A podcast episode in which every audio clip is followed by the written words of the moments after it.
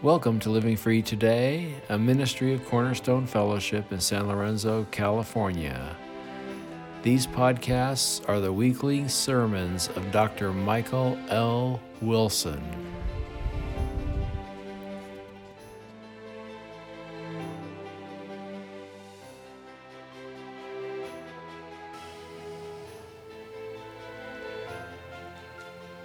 On July 4th, 1776, a group of men got together and realized that King George, who had become the head of the Church of England, was more of a tyrant and less of a godly leader.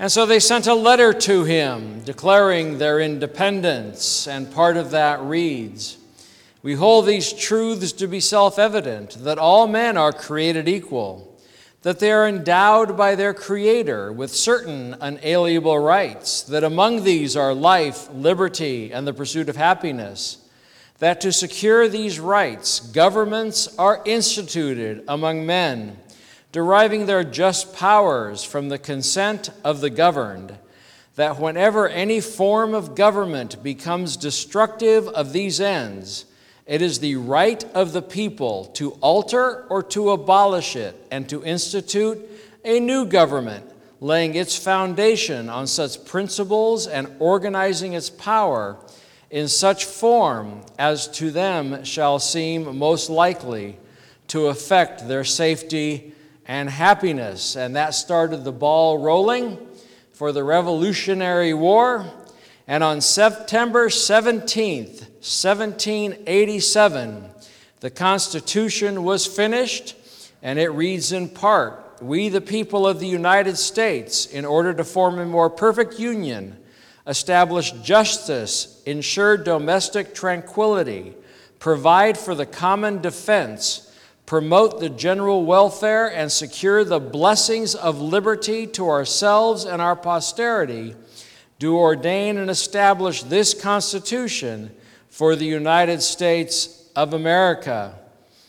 Many years later, on November 19, 1863, Abraham Lincoln was speaking at the battlefield of Gettysburg with what became known as the Gettysburg Address. It ends with these words The world will little note nor long remember what we say here, but it can never forget what they did here. It is for us, the living, rather to be dedicated here to the unfinished work which they who fought here have thus far so nobly advanced.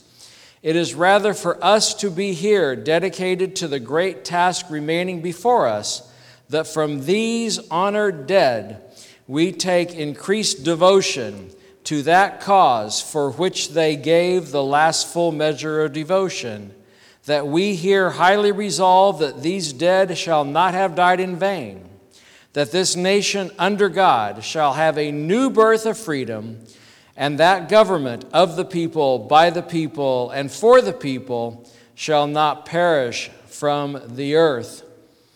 Now, if you look at the Constitution, the purpose of the Constitution is to limit the government, is to put borders around what the government can do the Constitution was amended, and the amendments of the Constitution are the rights of the citizenry under this limited government. The First Amendment, because they came here for religious freedom, says Congress shall make no law respecting an establishment of religion or prohibiting the free exercise thereof, or abridging the freedom of speech or of the press, or of the right of the people to peaceably assemble and to partition the government for a redress of grievances. And finally, John Adams, who was very involved in the founding of this country, wrote a letter after all these documents were written and after the uh, Constitution was ratified. And he said, Our Constitution was made only for a moral and religious people. It is wholly inadequate to the government of any other. All this to say, if you want to know how America was founded, who signed what, where they were when they signed it. It is all documented. After the Constitution was written, the various people wrote letters back and forth, and those are collected in books called the Federalist Papers, where the really old people uh, debated what they wrote in the Constitution and what it means. We know who wrote it, who signed it, when they signed it, where they were born, how they died. We know every last minutia about how this country was formed and how this country has gotten to its current point today. If there's something about America that we have that nobody else likes to have is man, we love to write our history. And there are history books and there are volumes that are, you can't even count them. You want to know everything about everything of the founding of this country. It is possible. And I say all that because our parable today is a parable that is found in Mark 4. And if you look at America or any other country and the kingdom that is talked about in Mark 4, there is a difference, and we shall look at that. Mark 4, please turn in your Bibles to Mark 4, starting in verse 26. Mark is the shortest gospel.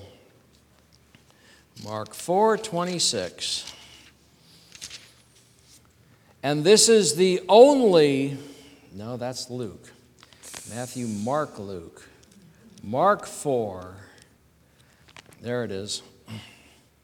He is talking about kingdoms and such, the kingdom of God. This is the only parable that exists only in Mark. It is the only one that is particular to Mark. And so, because of that, some people have said, well, it belongs attached to the four soils, or it belongs attached to the mustard seed, which we will get to later.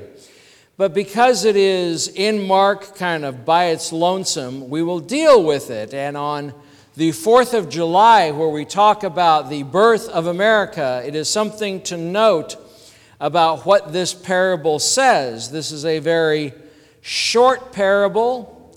There is no explanation given by Jesus to the disciples. It is something that is supposed to be plain on its face. You're supposed to be able to read it and go, I get it. I don't need an interpretation. I don't need anything like that.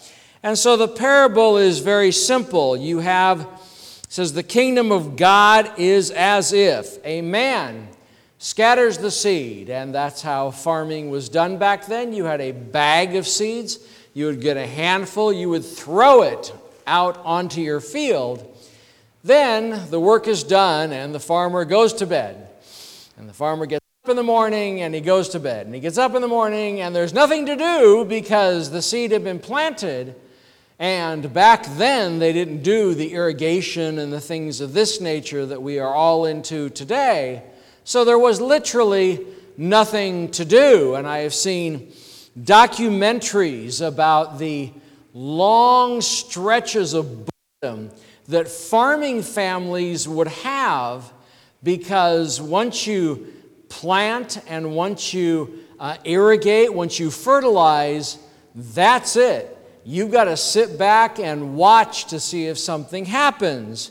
And that's what this passage says. It says, the farmer didn't even know what's going on under there. Now, today we know exactly what's going on under there. You know, we have looked at seeds and we put seeds in glass pots so we can see what's, you know, the root system and how it grows. And you, you've seen on YouTube the uh, videos of a flower growing and it goes up all by itself. And so we understand that today, but back 2,000 years ago, there was a lack of understanding about how seed germination works and about how planting works, of what sort of nutrients is getting out of the soil and what soil is better for what plants. These sorts of things were unknown back then. And so Jesus speaking, you don't know how it works, was a true statement back then. It was a true statement to those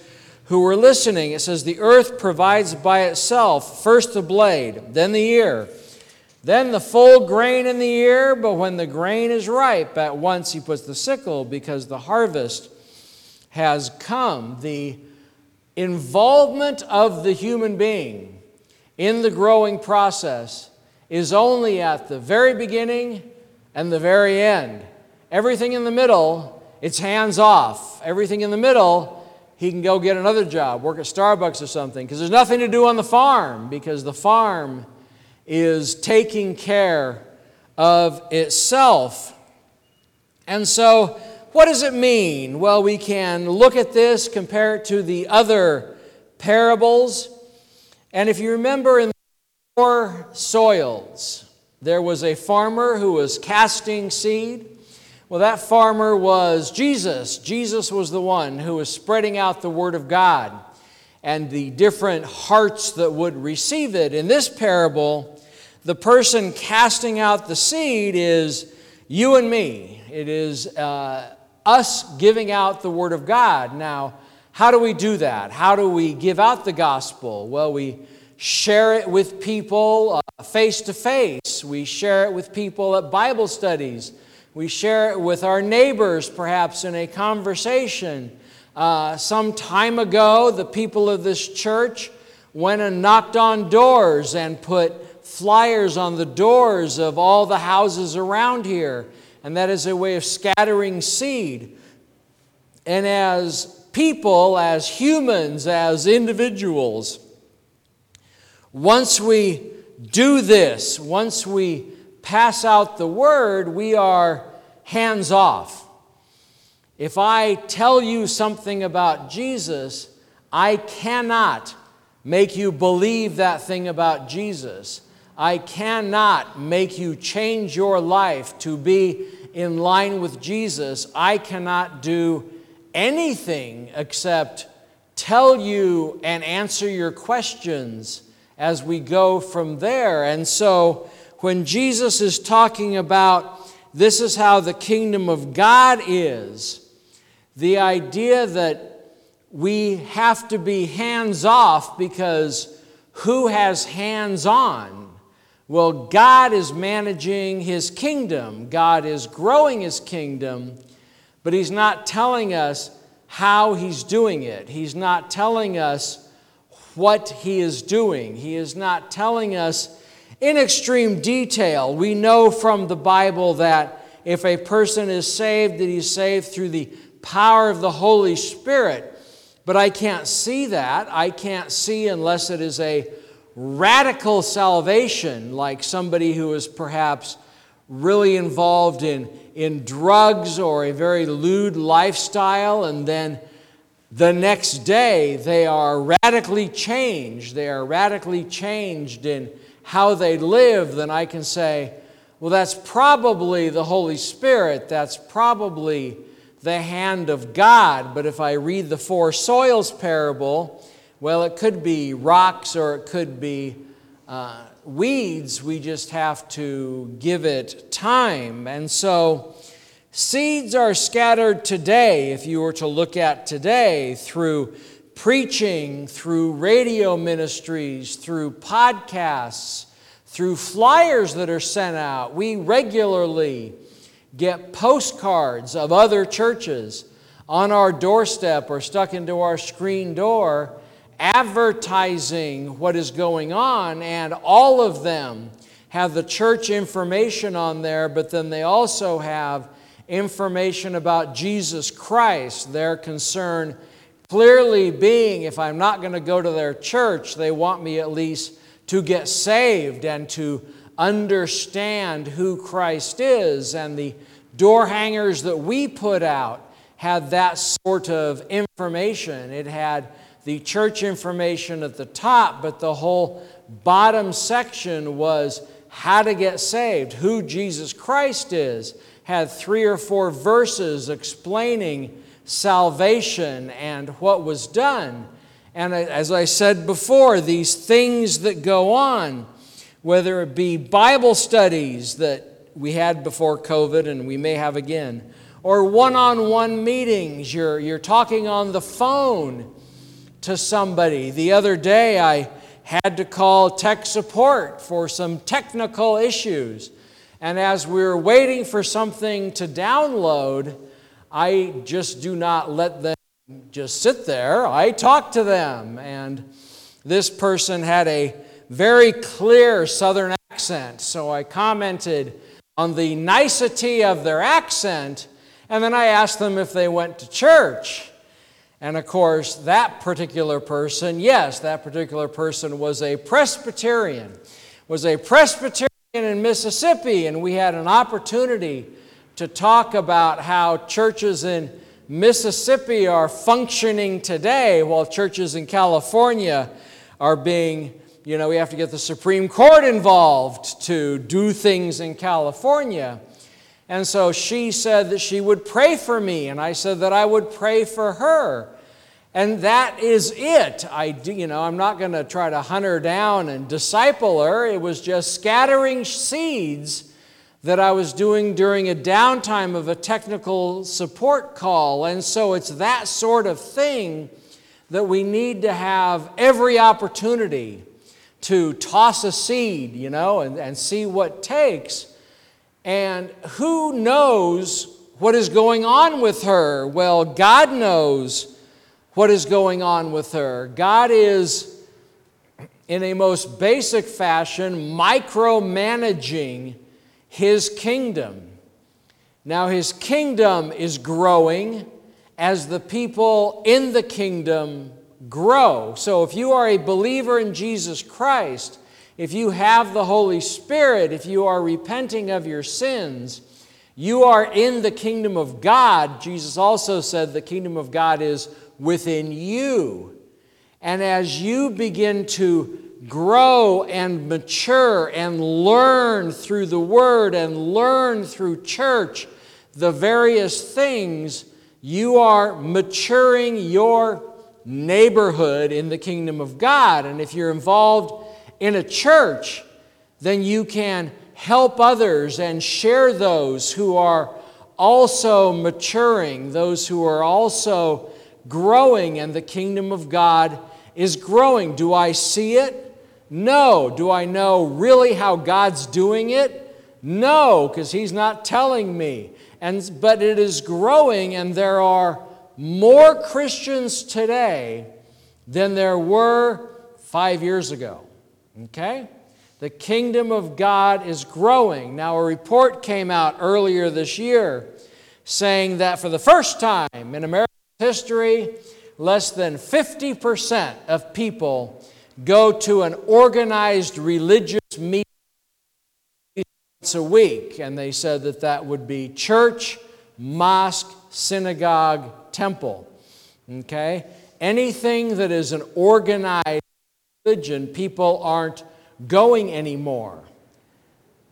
And whether that is because they can't find one, which I doubt, there's 320,000 churches in America.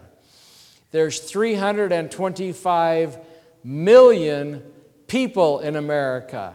You can get, you know, They'll fit. We'll build more. There's churches everywhere. You got 50 states. Do the math. How many churches per state? A lot more in Texas than anywhere else. A lot of churches in Mississippi. There's unity. Well, go on the street.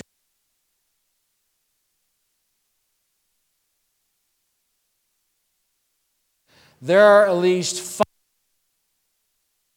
churches that if you better than me, if you like ever better, you can find it. People are not looking. People are you isn't there. And I heard an interview with a church planter this morning, and he was talking about was part of a regular evangelical church.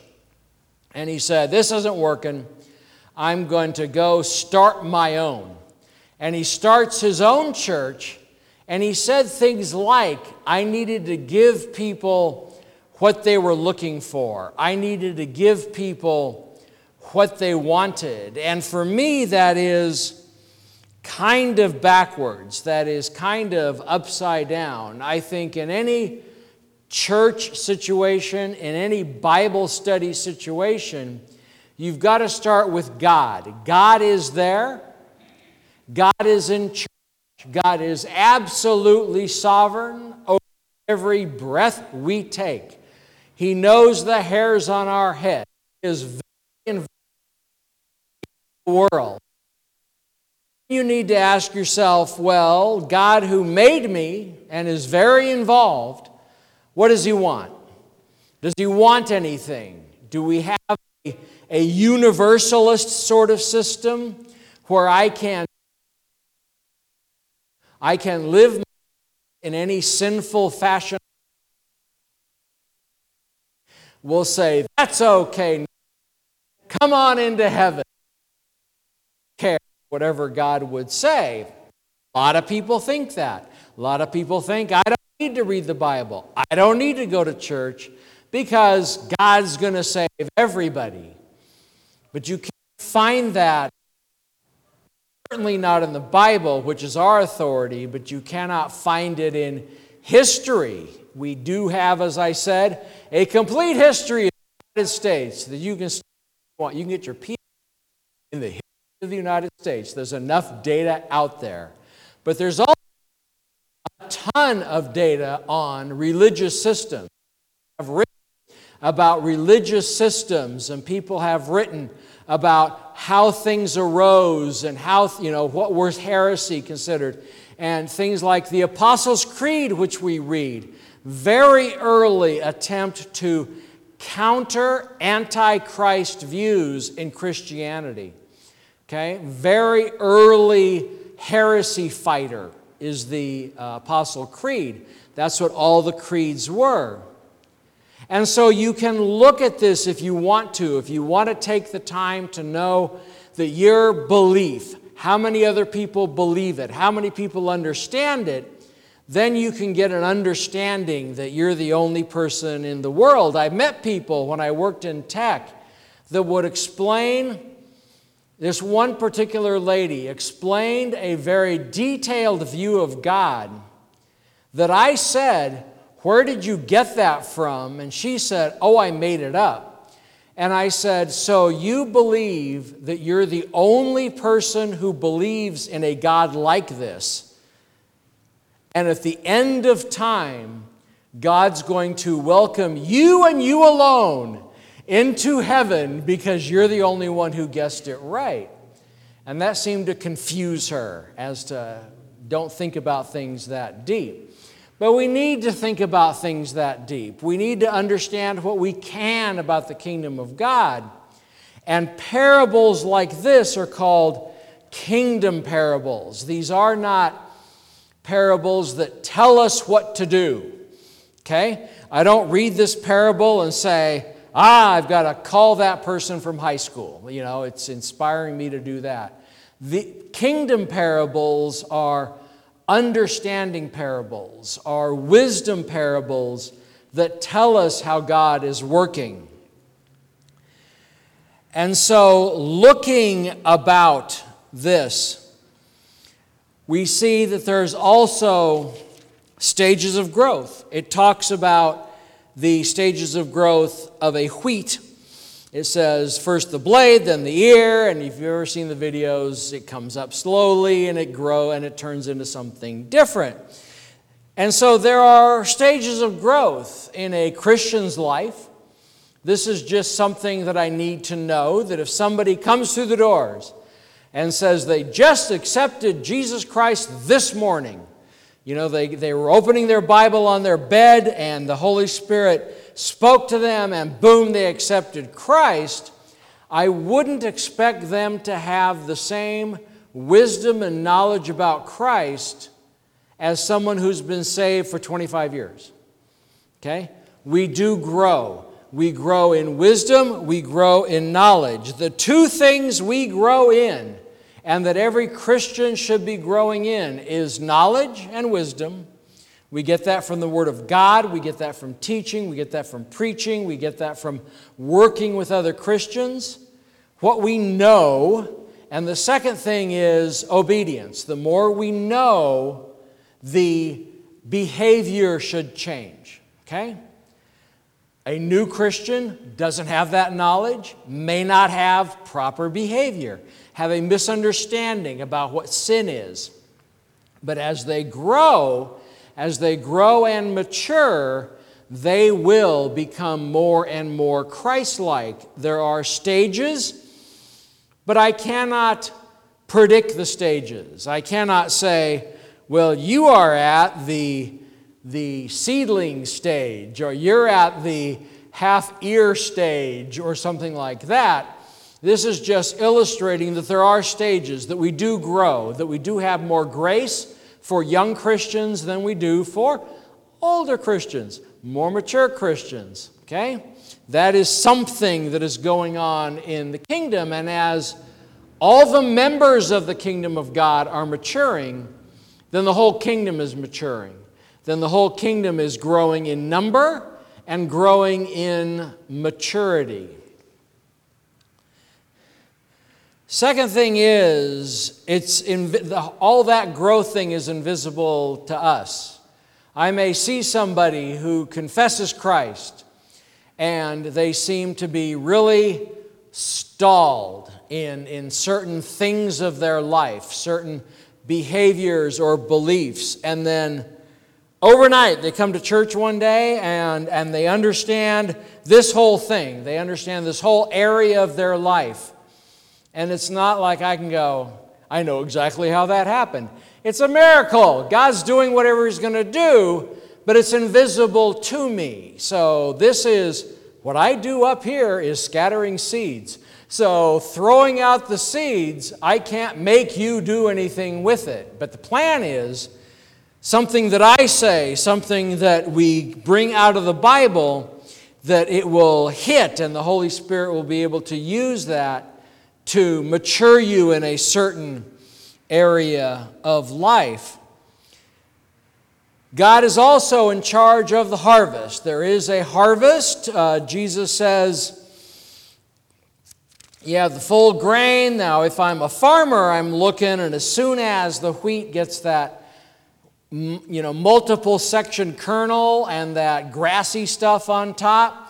Then I'm going to the shed and getting the sickle because it's time to get the wheat out of the ground before it turns to seed. If I leave it there long enough, it will go to seed. Now, who is the harvester? God is the harvester.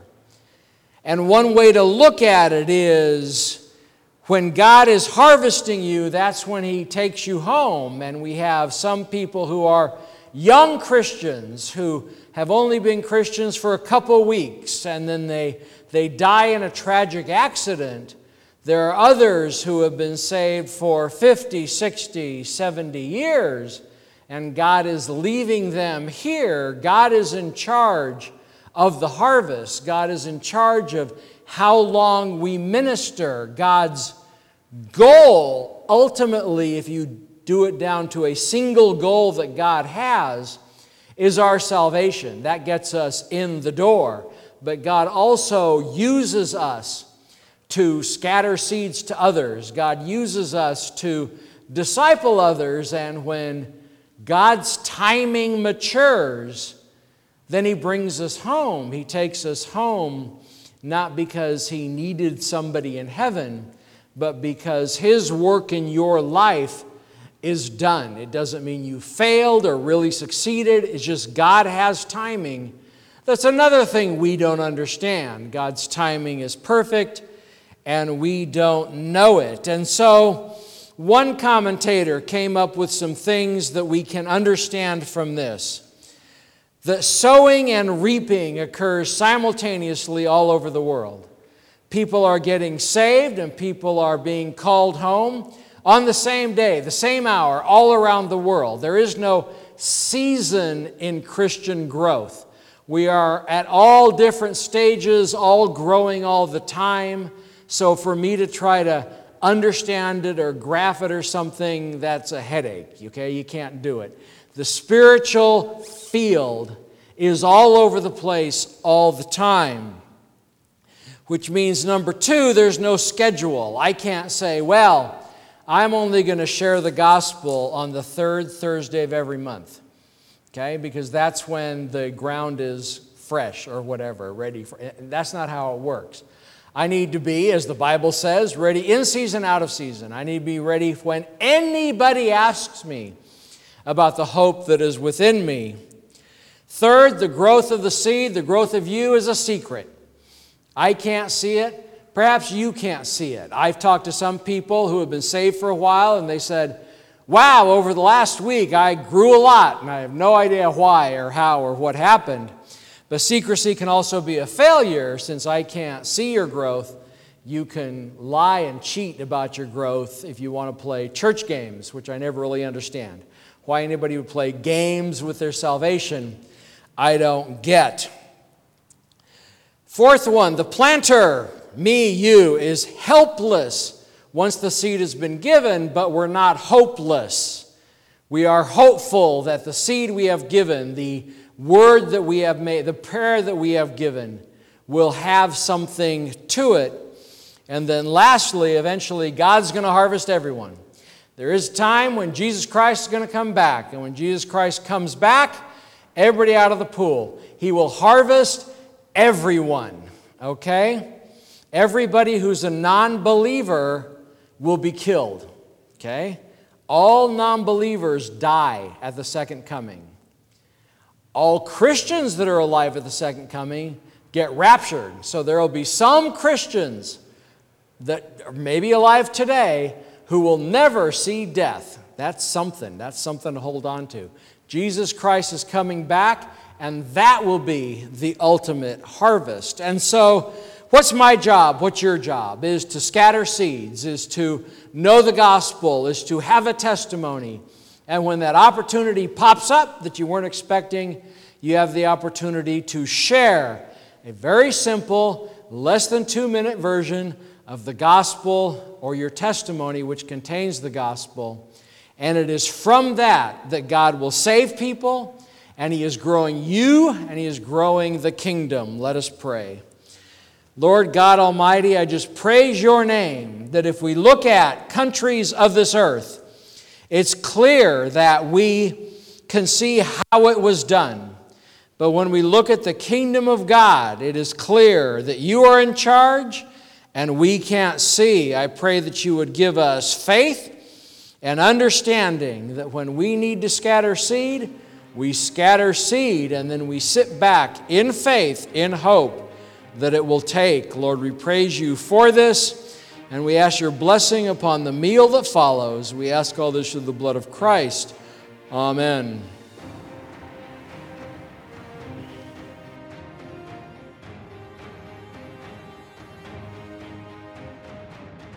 Cornerstone Fellowship is located at 180 Lewelling Boulevard, San Lorenzo, California. Our Sunday morning service is at 10:45 a.m. Our website is livingfreetoday.org and our phone number is 510-278-2622. May God continue to bless you as you serve your King. God bless.